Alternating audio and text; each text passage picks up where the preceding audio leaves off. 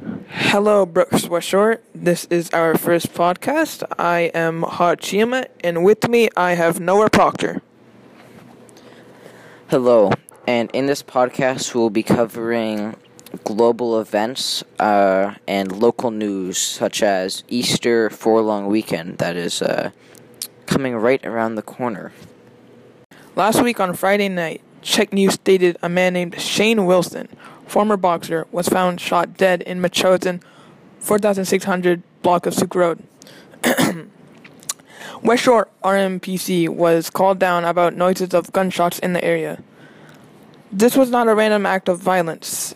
Initial evidence gathered at the scene led investigators to believe this was a targeted incident, said Const Alex Burb of West Shore RMCP. RCMP had, has revealed limited information about the nature of the shooting or victim, only saying that he was a resident of Metchosin and was known to law enforcement. The shooting resulted in a 1.8 kilometer stretch of Sooke Road, Highway 14, between Impala Road and Humpback Road, closed to traffic in both directions since Friday night. Reopened at around 3:45 p.m. Saturday. We have more news about COVID 19.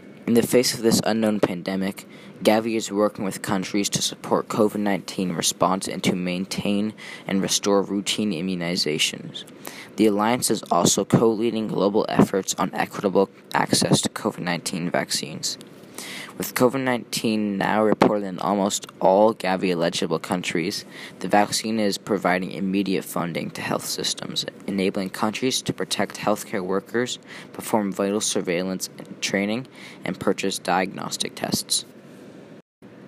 We have more news about George Floyd's killer, Derek Chauvin. In Minnesota, a judge has delayed the murder trial of former cop Derek Chauvin for the death of George Floyd. This trial has been delayed due to the fact that there were no suitable jury members for the trial.